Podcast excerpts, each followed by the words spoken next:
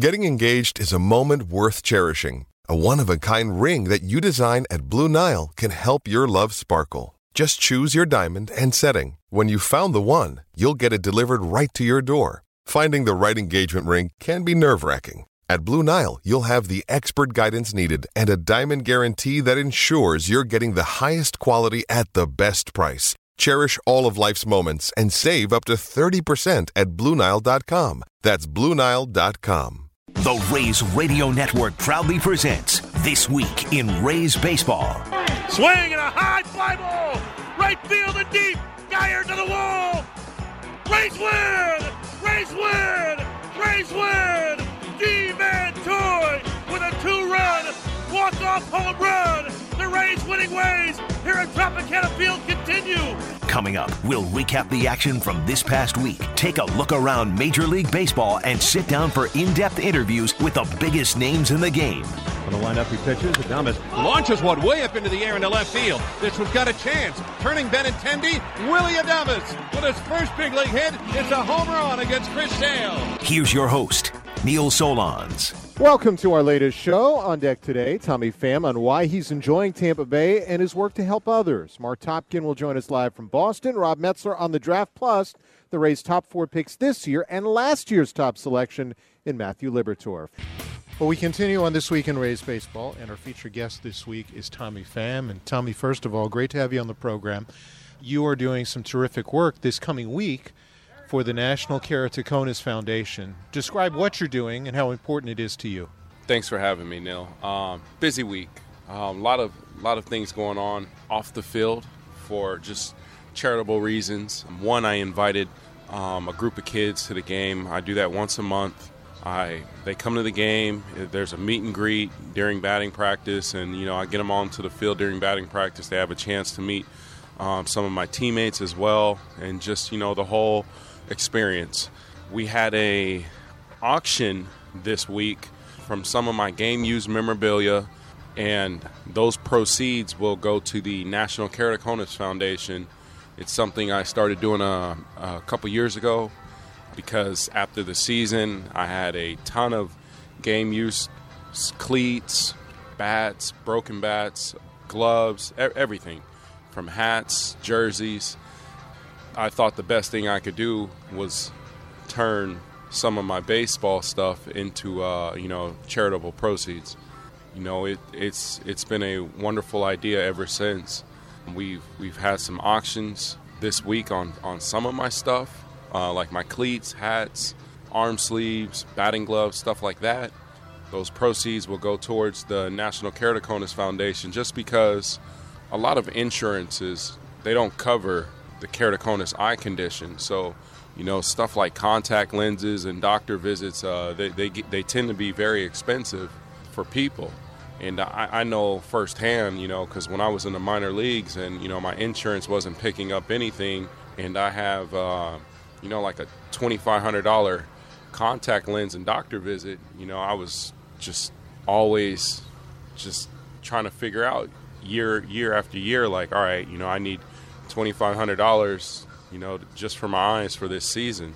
I just thought it was a great idea, you know, to help many people out as much as I can and go from there. And you're doing a wonderful event on the 12th, too, for the foundation. Um, so that, that started uh, actually in uh, 2017.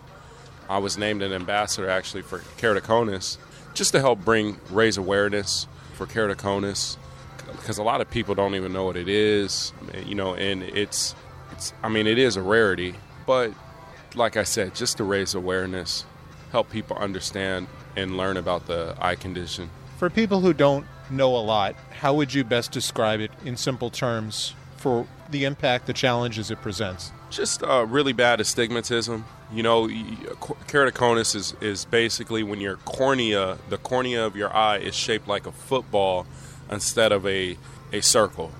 So you can imagine, you know, the flattening of your cornea like that. You know, uh, how how it could affect your, uh, you know, your astigmatism. How difficult is that to overcome, especially for an athlete in this sport where your eyes are so important? You have amazing determination, I would think, to be able to overcome that. Right. I would say baseball. You know, for me to have it and uh, to be playing baseball as a hitter, uh, especially, is extremely difficult. You know, because vision is the most important thing for hitting, outside of you know just normal hand-eye coordination. But you know, for an everyday non-athlete, you know, driving, reading, you know, just normal day-to-day activities that we all take for granted. But you're a world-class athlete, and do you know of any other athletes who've been able to handle things like you have done? Um, I actually learned this year um, that Steph Curry has keratoconus. Um, I, I, learned about it right before we went to go play in San Francisco, and uh, I was kind of set up to meet him before the game. When we were out in San Fran, I went to a Golden State Warriors game. Traffic screwed it all up. You know, there was an accident right before, right off the freeway, and um, I didn't, I didn't make it in time. Well, hopefully, when the team's back in Oakland, maybe he'll still be there after they win it. Who knows if they win another championship? You, we'll see. We'll see. That would be awesome. You obviously have been such a vital piece of this group. In fact, the last homestand last week, you had your first ever bobblehead. What did that mean to you? Just truly humbling, you know, to to just process my journey in this game, you know, from coming out of Vegas, my tribulations, and uh, you know, coming up through the minors, and um, you know, everything in the big leagues to you know, to have a bobblehead, man, it's it's humbling. It just it just shows you, you know, if you continue to work hard and you know you believe in yourself, good things could happen. You talk to people in that clubhouse, and to a man, they will, you know, rave about the work you put in, your determination. Where did that come from? Do you think? You know, seeing just people throughout my life, you know, that were in my everyday life, seeing seeing them work and how it transpired on me. You know, my mom always had to work, you know, two jobs or such. So I, I used to see how hard she worked. My grandma, same kind of story. I didn't really have, you know, that my, my dad's been been locked up my whole life. You know, seeing my the women of my life work so hard you know, I kind of get my work ethic from them. And obviously, the work has paid off. For you as a as a ball player, your competitive nature too. Were there ever moments where you, I mean, you broke through basically. Your breakthrough years were 12th year as a as a professional. Were there moments, dark moments, where it was difficult to keep going? Because you have to have incredible love for the game and determination to do what you've done. Yeah, the only time you know where I felt like the game was kind of playing me was um, maybe in 20, 2017, really, when I felt like I did everything I had to do to not be in the minor leagues anymore. And I, yeah, I got sent there again, you know, but down in the minor leagues, I was hitting 400 for two weeks. And, you know, I see guys struggling in the big leagues and it just didn't make sense to me on, on why I'm, I'm down and, and, and not up. You know, that's the only time I really questioned it. But you know, when I had my surgeries in the minor leagues, I, I didn't ever question myself because it was just a matter of health. You know, I even had coaches telling me that, you know, like you just have to stay healthy. You just have to show us you could stay healthy because you're going to perform. You're you're a great player. So I had assurance from you know some coaches coming up, D May, John Vuch, a, a, um, a farm director of mine at the time Mike Shildt. You know, I, I had the, the advocates supporting me. It was just a matter of health. When I had my healthy season in 2014, I ended up making it to the big leagues. You know, it wasn't, I struggled early in my career, you know, but once I, once I got my vision taken care of and it was just a matter of health because I started performing and obviously you've performed so well since you've been here. When did you feel comfortable here? Because in the 11 months that you've been with this organization, you've been nothing but a key piece of the lineup, a key piece of the team.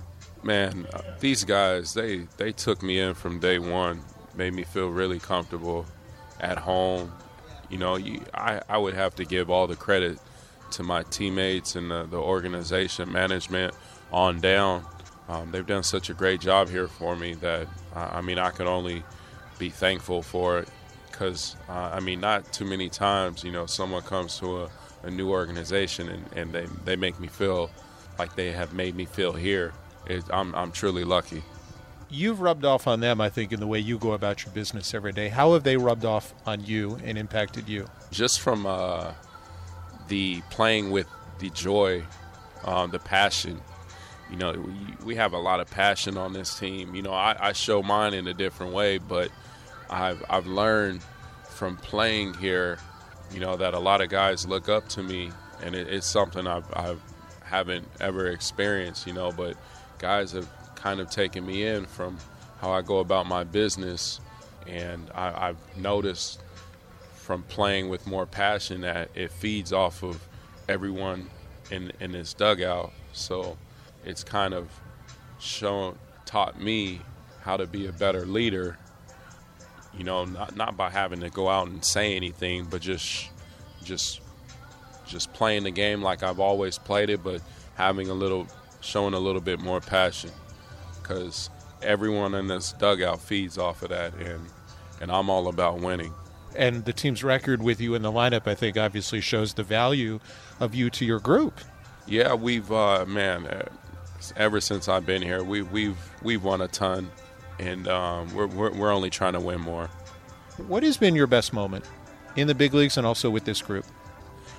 In the big leagues, I mean, we can always remember our first hit, first home run, stuff like that. But I felt like my, my best moment had to be uh, in 2017. You know, I, I hit my 20th homer and my and I stole my 20th base in the same game, and that's something that was was pretty cool because it's I could always remember it. You know, all right, I had a 2020 season and I, I it happened in the same game.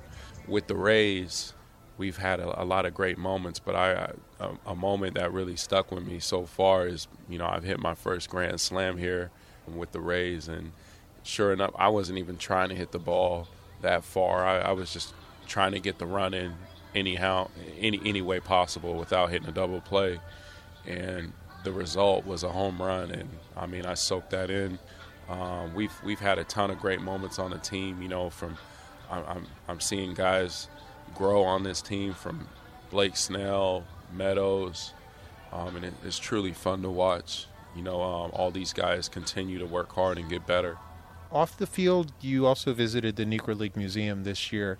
Where did that sit in terms of you know? I know how much you value the history, the culture of the game, etc long overdue visit because I I played in Kansas quite a few times now, and um, I've always been meaning to go, but uh, there's there's just been uh, in the past um, I haven't had a chance, but I, I loved every minute of that visit. Just to always go back and learn about history is, is truly amazing. And you know, sometimes to get to go a little bit further in life, you know, you, you kind of have to know know about the past. You know what I'm saying? Um, but it's something I think I, I, I will be doing every year uh, on trips to uh, Kansas City. You know, and even maybe taking some some of my teammates. I think that would be a great idea. I think it's a terrific idea, and I think that you know the one thing I also enjoy about you is your use, use of social media, whether it's Twitter, Instagram, to tell your stories. How important is that to you to kind of let the fans into you off the field as much as they see you on the field, and to, I'm pretty boring, you know. I'm trying to do a better job with social media, but I mean, I'm working on it. You know, it, social media is an avenue that I mean, you've seen within the last few years how much it's grown, and um, I'm I'm still uh, I'm I'm probably like uh, in middle school with it. you know, I, I, haven't graduated high school or, or moved on to college. I'm probably in middle school with it, so I'm still working on it. Well, on the field, you've been an, an all star representative for the Rays and hopefully continued on that path. And more than that, this team keeps winning with you on the field. Thanks for some time on This Week in Rays Baseball. Thank you, Neil. That's Tommy Pham. We'll continue right after this. You're listening to the Rays Baseball Network. Welcome back to This Week in Rays Baseball. Neil Solondz with you. Joining me now from Boston to discuss the week gone by, Marc Topkin of the Tampa Bay Times. Marc, good morning. Uh, tired at all? No, Neil, it's 13 and a half hours at the ballpark. is nothing. Come on, man. It wasn't like we were at watch parties or something. this, uh, despite how fatigued this group may be, um, obviously they're still loose. I saw your tweets in the clubhouse this morning. Tell me what uh, you saw and, and what's the vibe there? It was one of those things you really don't want to see. Mike Zunino wearing Jonathan Erlichman's jersey, which was uh, like four sizes too small or 48 to 40, so you can figure out uh, the sizing on that, it would probably be like Dave Wills wearing Bogo's shirt or something. I mean, it was not a good look. Uh, but it was done for entertainment value, and I think it got some looks. Um, and then it started out by just trying on the pants, and he decided to go for the jersey too. And it, we decided it was kind of like the baseball version of skinny jeans. Okay. Uh, well, at least they're staying loose, and uh, obviously they've played very well. I mean, if, if win today, and this isn't a good road trip, it's a terrific road trip. They have a chance to go five and two and win both series. Yeah, they do, and, and obviously, you know, whatever, however you want to look at it, splitting a doubleheader against the Red Sox with Ryan Yarbrough and Austin Pruitt as your bulk pitchers has got to be considered a pretty good day for the Rays still. And then with Blake Snell going today against Eduardo Rodriguez, a guy the Rays have had success with, you'd think they are in a pretty good position to win this series. I mean, winning a series in Detroit, they should do. Winning a series in Boston would be impressive. And, you know, it's a good time to do it. The Red Sox are beat up a little bit themselves. We haven't seen J.D. Martinez do anything. We've seen you know, they've shuttled some other guys in and out over the last couple days. You know, Moreland came back and he went right back on the injured list. So I think there's some opportunity here for the Rays to, to take advantage of that. That said, though, the story would it be Ryan Yarbrough and Yonny Chirinos on this trip? The fact that both guys worked of the eighth inning, and I, I mean, I'm looking at four guys: Castillo, Kolarek, Roe, and Drake. They haven't even pitched in the two days in Boston. Yeah, and, and, I think you know part of the reason, or really a big part of the reason, you saw Austin Pruitt stay out there last night was as long as the Rays were behind, I think Cash was going to stick with him and try to save those guys. And you know, I always tell you it's how relative things are. Coming into this trip and coming into this weekend, Cash didn't want to talk about the schedule and the three, you know, four games in three days and 45 hours. And then last night he said, well, you know, you guys keep bringing up the four games in three days, but we've got this big long stretch in front of us, so we've got to save as many you know days as we can for these bullpen guys. So of course it matters, and of course that's part of their strategy. And they're in pretty good shape. I mean, I thought it was a fantastic stat that uh, Craig Vanderkam and Dave Haller came up with and, and passed on last night. The Rays had gone 195 games without having a starting pitcher go at least seven and two thirds innings, and they did it on back-to-back nights or back-to-back days against the Red Sox in Fenway Park and it was Yonny Chirinos and Ryan Yarbrough. That was that's pretty impressive and not something I don't think any of us, even you, would have forecast, Neil. No, and, and you look at this road trip; they've done it without Jose Alvarado, who's very close to rejoining the team. Yeah, and you know he he is uh, well. Kevin Cash didn't want to commit to anything. He said it was possible he could rejoin the team tomorrow or Tuesday. He's been in Venezuela. It's an undisclosed family matter. You know, you're allowed up to seven days for that situation. He's used up his seven days. Now he gets moved to the restricted list, where I think you don't get paid. Also, uh, and I think you'll see him back there soon. But you know, kind of not related. Related is that you know they brought up Colin Poche to give them another left-hander, a guy who can kind of pitch through some righties. You know, the guy that we heard so much about last year and in spring training, and he really kind of had a terrible spring and a bad start to his season at Durham, but he seems to have it figured out. And you know, I know he gave up the couple hits last night, ended up with the loss because Pruitt gave up the double when he came in, and those were Poche's runners. But you know, 20 of his first 21 pitches for strikes, 21 of 24 pretty impressive. And, and I think maybe more importantly, he didn't look nervous. He didn't look rattled out there. And I think that's going to be a, a, good sign for the Rays going forward. And he could pitch in a bunch of different roles. I mean, he kind of would be like the Neil Solondz of the pitching staff. I mean, he could open. He could pitch short. He could face some lefties. He could pitch through an inning. He could pitch at the back end of the game. I think you could see a bunch of different things uh, that Colin Poche could do for the Rays. Yeah, his line score didn't indicate how well he pitched yesterday. You know, this week was a big week not only for the team but off the field too, and you highlighted it today in Rays Tales give us an idea of what you focused on for people who yet have not read uh, your draft coverage uh, and your Rays Tale story. Yeah, because if you are on your way out, you want to pull into the store right now and go get that paper or click on it. But uh, I do appreciate the plug, Neil. No, you kind of looked at the draft. Look, it's hard. This isn't the NFL where you know these guys have been college football stars or the NBA where they've been college basketball stars and, and people know who they are and you know, I certainly wouldn't pretend to know who's going to be good and whether these were the right picks or not. I mean, we all kind of go on what the experts, you know, Baseball America, MLB.com, uh, Keith Law, Fangraphs, those kind of people tell us who do some more uh, intensive work on this. But you know, the Rays made a couple picks uh, early on that weren't necessarily where other people had them slotted in Greg Jones and J.D. Goss. Um, Seth Johnson. So we'll see how they play out. What I tried to do was tell you a little bit of behind the scenes stories. I think there was an interesting story you know, for Seth Johnson, whose college team had just lost two games, their dreams were crushed. He walks off the field, he finds out he was taken by the Rays higher than expected. You know, the kid who played at Eckerd College, Garrett Hyatt, who uh, basically earned his way into their draft board by doing really mm-hmm. well at the tryout the other day. There's some family connections there uh, with some guys who the Rays took, um, you know, who have uh, uncles and relatives who played in the minors. Uh, Sogard, whose uncle is playing in the major leagues right now with Toronto. The Rays just saw him recently, so just kind of a little behind the scenes stuff, a little bit of a snippet on what the experts had to say, and then you know the usual uh, Rays rumbling, the Andy Freed favorite part of the day, and uh, a couple comments on the tickets and the uh, Craig Kimbrel situation. Certainly worth a read, and I hope people do it, and they can follow him on Twitter at uh, TB Times underscore Rays. Marc, uh, safe travels back, and we appreciate some time in this week in Rays baseball. Absolutely, Neil. It's always the highlight of the day, the week, the month, and looking forward to seeing you tomorrow. All right, sounds good. That is Marc Topkin at the Tampa Bay Times. Before we continue, why don't we pause for station identification? You're listening to the Rays Baseball Network.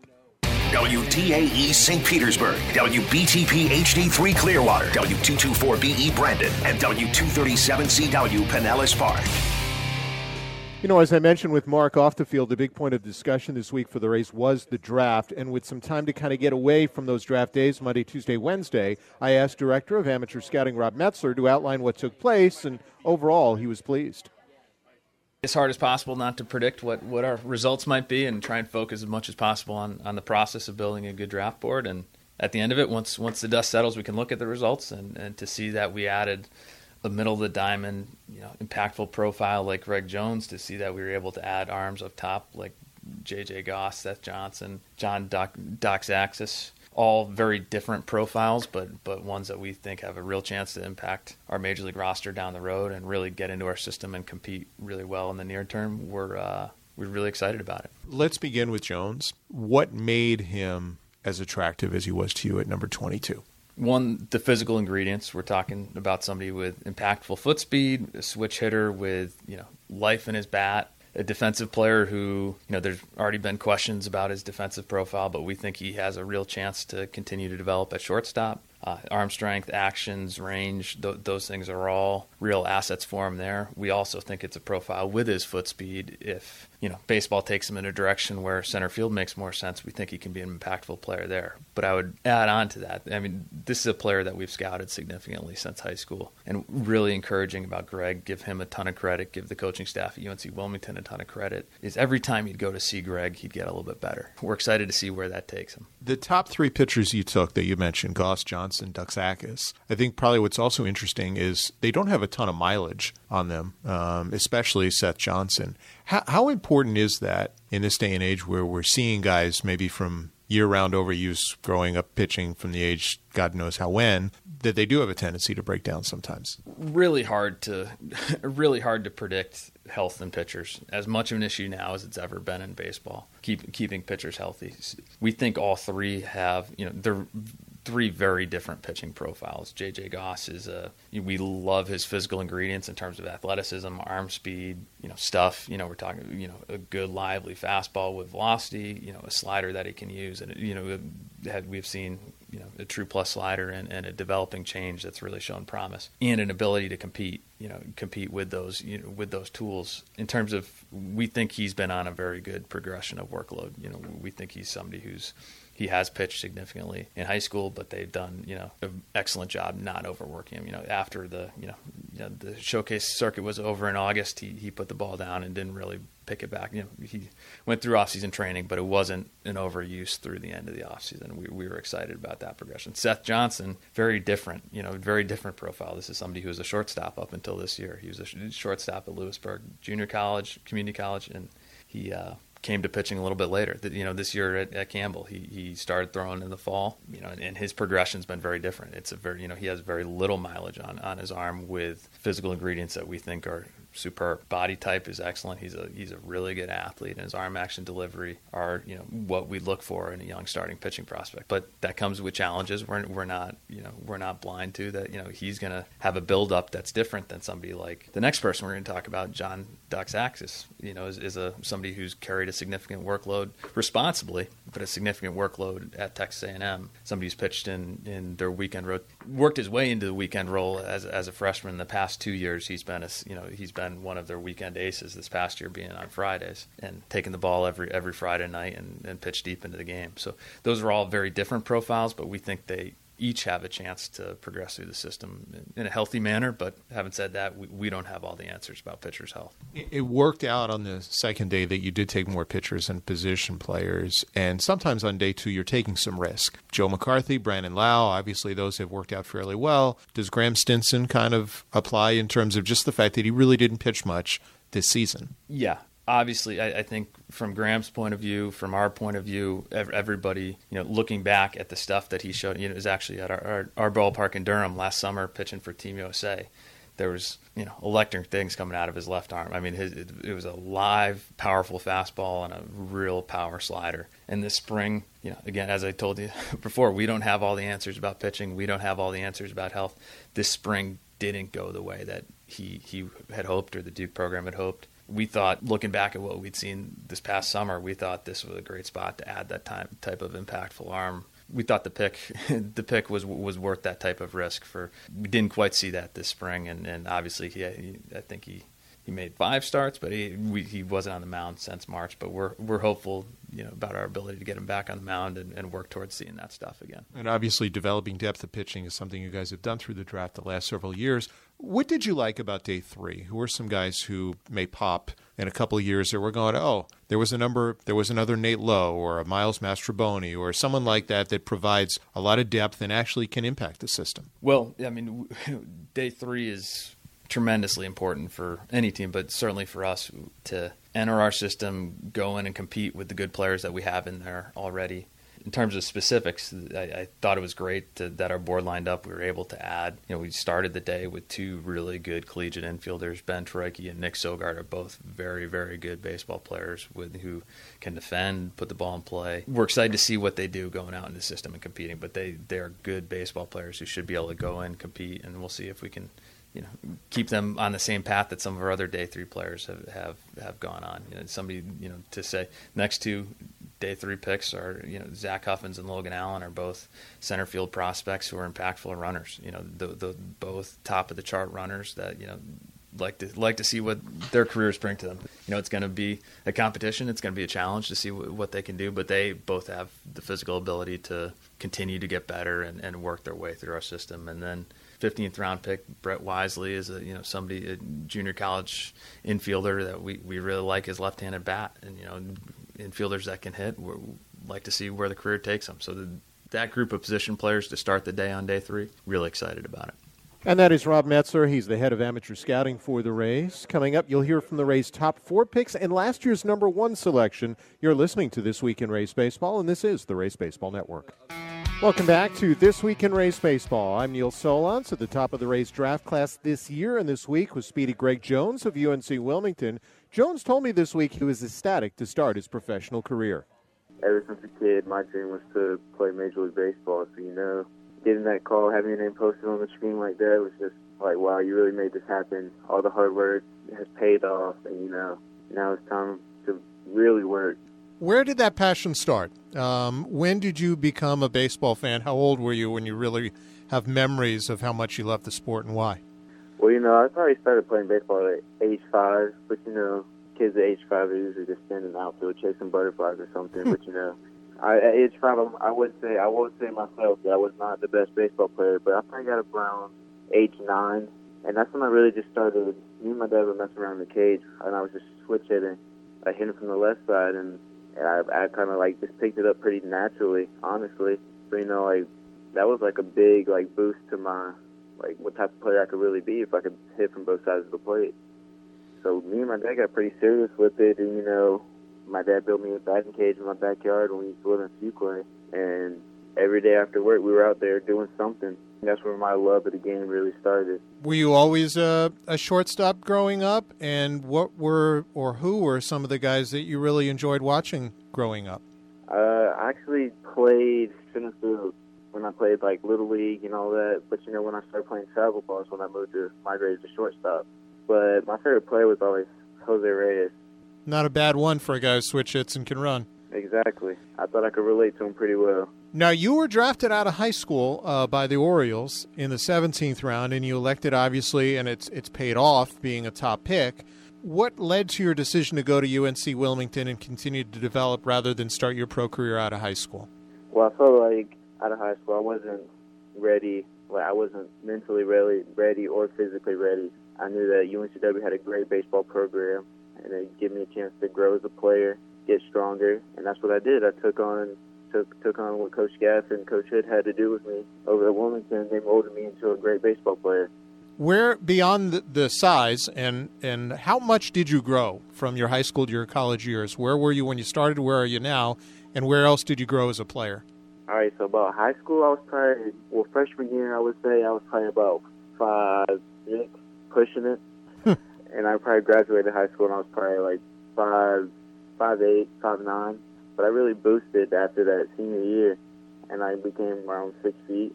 You know, went to Wilmington, put on some weight. I'm so probably like a six one, six two now, and you know, just that's just where it went. And size wise, in terms of weight, where are you at right now? After a long season, hot season, I'm at about one 180. I started the season at 189 though. yeah, that'll happen in the South. How important is it? I mean, you are a draft eligible sophomore. How important is it to now your top pick to get your career started? Uh, how quickly do you want to sign? This was definitely one of my main goals after signing to go to college. Just using my two years the right way to make myself the best I could in those two years to be draft eligible and get drafted. So, you know, that paid off big time. And, you know, I'm just ready to go play at the next level now. Were you surprised at all it was the Rays? I was a little surprised. I thought maybe the Braves would pick me up, but, you know, I kind of like the Rays. That was the first Major League Baseball game I ever went to. I was probably about five or six, so got a little connection right there. At Tropicana Field? Yep. Do you remember who they played? Do not. You went to how many Durham Bulls games did you go to as a kid since you grew up in Cary? Oh man, I probably can't even count that. I've been to a lot of Durham Bulls baseball games. Is it almost some irony that you grew up kind of in the backyard of their AAA affiliate? And now they picked you. Uh, I guess that's a little ironic. I like I like it though. I think it'll be fun.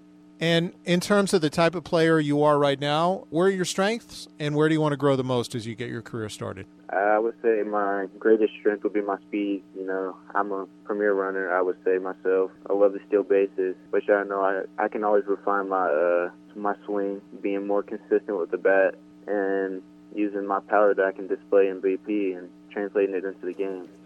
And that is top pick of the Rays, Greg Jones of UNC Wilmington. Now, the second Rays pick was the only high school choice on that day for Tampa Bay, and uh, was day one. J.J. Goss was with family when he heard the news.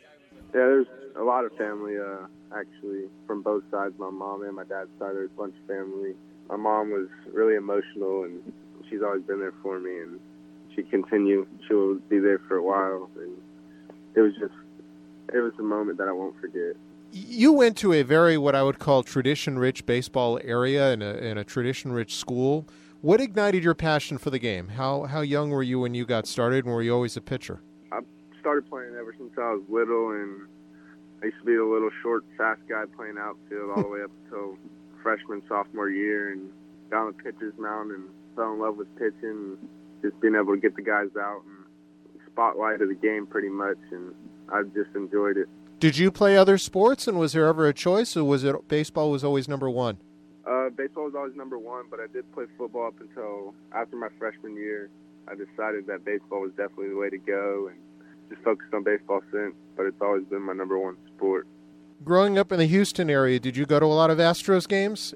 Uh, yes, sir. Growing up, definitely had a lot of chances to go watch the Astros, and it was, it's always been fun. From the stadium changes they've got, I've got to see, and the different players that have been through there that I loved watching, like seeing Corbin Martin come up and pitch in the big leagues there, and um, a lot of guys been through there and that I've enjoyed watching. How much did you know about Tampa Bay?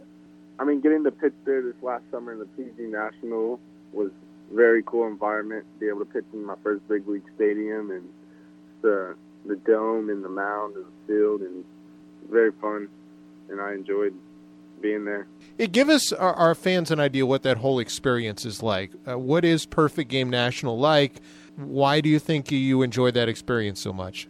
Uh, it was like my first chance to actually play like, like all the competition across the, the world there at Tropicana and all the talent that was there, being able to pitch against them and face them, to see what it's like It was very fun.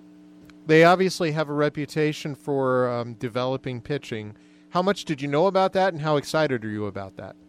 Um, we actually had a talk with my advisor with all the pitching development throughout the draft and which teams has the best, and the Rays was in there. And when I heard that they have a chance to call my name, and when they did, I was very excited that I'm going to land in good hands and be developed well as a pitcher and be able to pursue my dreams. What do you see right now as your strengths as a pitcher, and where do you want to grow the most? Um, I want to fill out my body first, get bigger, stronger, and be able to pitch and throw pitches and get the right pitch sequence over time and just develop as a pitcher as a whole. Of the pitches now, which are the ones that you think are your best, and what do you throw? Definitely my slider. I lean on it most of the time, and changeups there for lefties, and I throw it well, and just living on the fastball, being able to blow it by some hitters, and being able to locate it where I want it. You were on a, a high school team that had multiple guys that were well thought of. What was that whole experience like, and how much do you think that helped you grow having guys you competed against? Uh, yes, sir. Throughout high school, I played with, I mean, Ty Madden, which was in last year's draft, and now he's at UT. And um, just being able to kind of watch him go through the experience first, and then me and Matt Thompson having the opportunity to do the same thing and go out there and pitch in front of scouts every game was definitely something that pushed us to pitch the best we can every day, especially being on the same field as him. And that is J.J. Goss, pitching prospect, Rays' second pick this year. We wish him a lot of success. Seth Johnson was taken four picks later by the Rays at number 40 overall this week, and the Campbell pitching prospect came to Tampa Bay on a very unique ride. It was definitely a roller coaster the last few years for me. In high school, the only offer I had was to a to Louisburg, which is a small junior college I never heard of, and I took that just to keep playing baseball as a shortstop. Um, played there two years.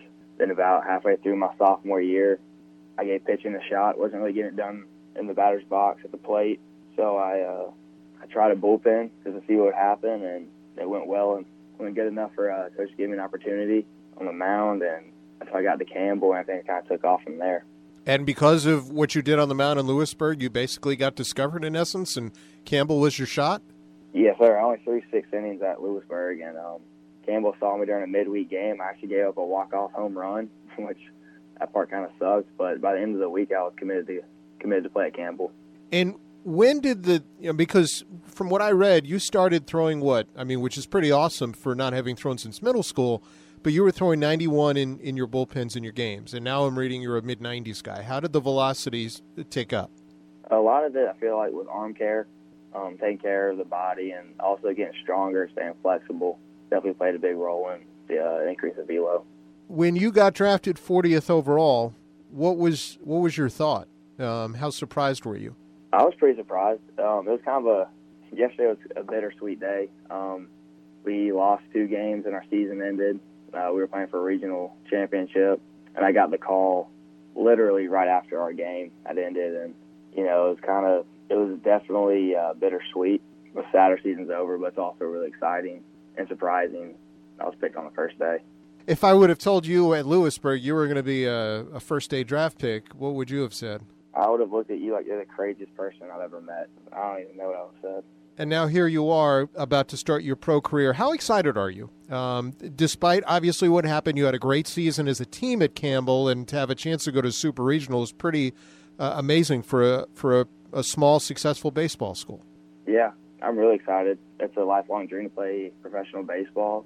I felt like that was what I was going to do with my life, even if it wasn't as a shortstop or it definitely wasn't the route I thought I was going to take to get here, but I'm here, and that's what's really, really exciting. What ignited your passion, obviously as a youth, because you've been playing baseball all the way through? Did you play other sports growing up, and, and was baseball always number one, and if so, why? Um, yeah, I played some rec basketball when I was little, like in middle school and stuff. I decided I made a decision to focus on baseball because that's what I loved. I was obsessed with baseball. Even like in the off season and stuff, I was making sure every day I was like doing something with the baseball. And it just always kind of stuck with me. It's, it's kind of my life. Anyone else in your family kind of get you involved in the game? And, and who were the guys that maybe you loved watching pros as you were growing up? My dad definitely was a big part of me falling in love with baseball. He um, he did a lot of research for to coach me and all that stuff growing up, and never had to watch. I grew up a Red Sox fan, which I know I'm a, I'm a big Rays guy now. But um, I always like watching Dustin Pedroia because when I was growing up, I was always one of the smaller guys on the field, and uh, I just loved watching how scrappy he was and how he how competitive he was out there. Did you have kind of a late growth spurt in terms of your size? I know you're not a huge guy for a pitcher, but you're still reasonable size. Yeah, I was definitely a late bloomer. I kind of, I have kind of a later birthday too, but I was definitely definitely later than everyone else. And growing up in what the Concord area of North Carolina, did you go to Durham Bulls games, Charlotte Knights games? Did you have kind of a taste of seeing pros when you were a kid? Yeah, um, went to some Knights games. Uh, it was a lot easier when I moved to downtown Charlotte. Went to a few Durham Bulls games. My grandma lives up in Durham, so I was able to see them a little bit. Went to a good amount of Kannapolis Intimidators, which is like a low A for the White Sox. So anytime we had an opportunity, we would go watch some pro ball. And that is Seth Johnson of Campbell. The Rays also took another college player with their final pick on day one. Lefty John Doxakis came from Texas A&M. I think uh, what made it so special is just how uh, long we were sitting around waiting for uh, a phone call from a team. I think it just kind of everything was built up. You know, all the hours you put in, all the years you put in really into this sport, and then you sitting around for five and a half hours and it finally coming, it just shows that you know it, it, the game eventually uh, will pay you back in, in a sense. And uh, you know, I was just so happy, and I honestly didn't have any words when it happened. I was like, wow, you know, this is something I've dreamed about, and now it's happening. So yeah, you know, I'm just blessed and so happy for the opportunity and ready to get after it. Did you think it would be the Rays um, that would choose you, and and if not, who did you think was going to pick you? You know, I honestly had no idea. Uh, communications with me were very quiet. You know, I didn't have anyone say, "Yeah, we're picking you" or anything like that. So yeah, I mean, I, I kind of caught it as a, as a surprise. You know, uh, our whole family was at the house together, and then um, I went outside to take a breather or whatever, and my advisor had called me and just texted me Tampa, and I was like, okay, and I had no idea what pick it was going to be, and I go back inside and I was like, oh wow, it's the next pick. So you know, I didn't tell anyone it was going to happen, so it made it even better, and uh, it caught everyone by surprise. How many family friends did you have with you when uh, when the news came down? Uh, I had five of my best friends from growing up. Uh, we all live on the same street, so they all made the drive. And then I had probably ten others with me. Now you were born in Houston. Did you grow up going to Astros games, and and did you, were you always a pitcher? Growing up, I was a you know kind of played every position that a lefty could play. But yeah, growing up, going to Astro games, stuff like that, and uh, is, uh, Tampa's new to me. But you know, it's, I, I like change. I like uh, you know seeing new things. So you know, I'm I'm really excited.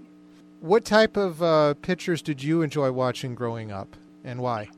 I really liked watching uh, Cole Hamels and Cliff Lee. Uh, you know, they're not that old. You know, they're still playing, or uh, Cole Hamels is, but you know, they were just, I liked how calm they looked in the big moment and stuff like that. And then obviously knew they were good. And then, of course, you have Randy Johnson, but he's a different breed, you know. He might be a one of a kind guy. Uh, but, you know, you always just like watching those guys pitch and seeing how they compete. And uh, they, they kind of show what it takes to be successful at the highest level in the sport. And, uh, yeah, so just watching them and really watching how they handle it mentally and emotionally uh, was a big part for me for you as a pitcher, what do you think your strengths are, and are they similar, at least at the level that you've played at, in terms of you know your your strengths mentally and the way you compete? Yeah, I'd say so. Um, you know, I'm a command guy with the fastball. You know, it's not going to overpower you, but it's got a lot of life and movement to it. So, you know, I trust throwing it over the plate and letting it run off and uh, getting weak contact, and then also having the slider in the back pocket to where if I get in a situation to put someone away late in a count, that I, I'm able to do that. And you know, that's kind of the things I picked up on uh, out of Randy Johnson. You know, he's a power arm, was able to put people away when he wanted to, and uh, got a lot of weak contact. So you know, that's kind of where I find my success in the sport, and uh, it's kind of how I go about it. How much do you know about the Rays and their um, success rate in terms of developing pitching? Uh, you know, I honestly don't know anything at all uh, from a detail standpoint. But you know, I've talked to uh, so Corbin Martin. I don't know if you know mm-hmm. him, but he just got called up to the Astros. He was my he was a mentor for me my freshman year at A&M, and he texted me. He goes, "Man, I'm so proud of you. Like you're gonna love it there. They do a great job with pitching." And so, just hearing from him and hearing a guy that's going through right now, you know, that was a really good thing to hear. Um, so yeah, that's got me really excited. And that's John Doxakis of Texas A&M, a lefty. So his top pick last year, Matthew Liberatore. I spoke with Matt this week and asked him to remember what last year was like. Probably after my name got called um, was the most memorable part. Um, up until then, it was kind of an emotional roller coaster. Um, you know, my dad coming in and out of the room after being on the phone and you know, having MLB Network there and having the camera on me and the earpiece in my ear so I could hear what was going on. But after, just when everybody went crazy and, you know, I got to actually get up and hug all my family and really share that emotional moment with everybody there, um, I think that was definitely the most memorable part for me. You obviously had a tremendous reputation um, going into the draft. What has been most eye opening to you in your first year as a pro? Well, especially being at a full season affiliate now, I'd say just the travel and the schedule that we kind of maintain. I think since the day I got here, we played 22 days straight. You know, whether it's in Bowling Green, Lansing, West Michigan, Lake County, we've done a lot of traveling already, so a lot of long bus rides and staying in hotels and all that kind of stuff. So probably just developing routines and you know, making sure my body is feeling at tip-top shape throughout all that travel and staying in an unfamiliar bed and all that kind of stuff. That's probably been the most eye-opening part for me. I know the first month and change you were down in extended spring training, but how pleased were you that the Rays gave you the chance to pitch at the full season level in your first full year in the system? I was super happy about that. Obviously, I was going to be happy with however things turned out, but um, being able to come to a full season affiliate, I feel like I all the hard work that I put in this off season really paid off, and that you know they believed in me, and that's a, a, big confidence boost in my opinion. You said hard work when you got through with that first half season in the Gulf Coast League in Princeton. What did you learn, and how did you go about your work, and how did you maybe change your your body, your off season routine once you learned from your first kind of taste of uh, pro ball? Um, I didn't really change anything specifically. The only thing that I really worked on um, was once I started getting back on the mound, just being it, being more consistent with my stuff. Um, you know, I wasn't going to get away with as many fastballs down the middle as I would in high school. So, you know, being able to, being able to locate my fastball and throw my off speed whenever I need to, whether it's a full count or OO. So I'd say just developing better feel for my stuff, continuing to further my, you know, pitchability and being able to command all my pitches in any situation. Who um, has been most helpful in the Rays organization in helping you grow and evolve? Because I know they have some really good teachers. Everyone calls him Doggy, um, but he's been around for a very, very long time. He coached in the World Series with the Giants. He's worked with Kerry Wood. He's talked with Greg Maddux before, um, so he certainly has a track record, and he's one of the uh, guys down here that I really clicked with um, more than anybody, and he's been instrumental in helping me so far. Just you know, kind of transition from high school to pro ball and what the demands are, and you know, like I said before, working on my pitchability and being consistent with my stuff and how to attack pro hitters and get guys at the next level out. So, you know, I've I've been super appreciative of everything that he's done for me so far. What's the biggest um, change you've noticed in terms of the level of competition? much much better approaches at the plate. Guys also don't miss mistake pitches as often. Um, obviously, you can still get away with some mistake pitches here and there, but you know, as you move up the levels, guys start to refine their approaches more and more, and you know, start to look for certain pitches. And when they get those pitches, they don't miss them. So I think you really need to focus every single pitch and make sure you're making quality pitches and you know, not leaving stuff up or hanging breaking balls, all that kind of stuff. You also have a pretty good pitching staff around you. How much has the competition level between you, Shane Baz, Shane McClanahan, and others, how much is that helping you grow on a day by day basis? Um, it's awesome. I wouldn't say we're necessarily competing against each other. Um, we all kind of pick each other's brains about what each other sees and, you know, certain things we've picked up here and there because um, obviously they've been here longer than I have. And just, you know, we like to you know, keep it loose and have fun. And we play catch with each other every day and talk about, you know, mechanics or ways to attack guys and all that kind of stuff. So I think it's actually really useful having these guys here, you know, who are also very intelligent pitchers and see things maybe a little differently than I do. And hopefully I can pick up a few things from them. And I'm curious, since he's playing behind you, but what have you, what has impressed you the most about watching a kid like Wander Franco, who um, I guess is what about same age, you're younger than you, and and obviously excelling extremely well uh, for that level as a shortstop. His approach at the plate is probably second to none. He doesn't miss his pitch very like hardly ever, and he does not strike out ever. I think I've seen him strike out maybe once or twice in the entire almost month since I've been here. So he just he puts the ball in play all the time. He makes something happen all the time.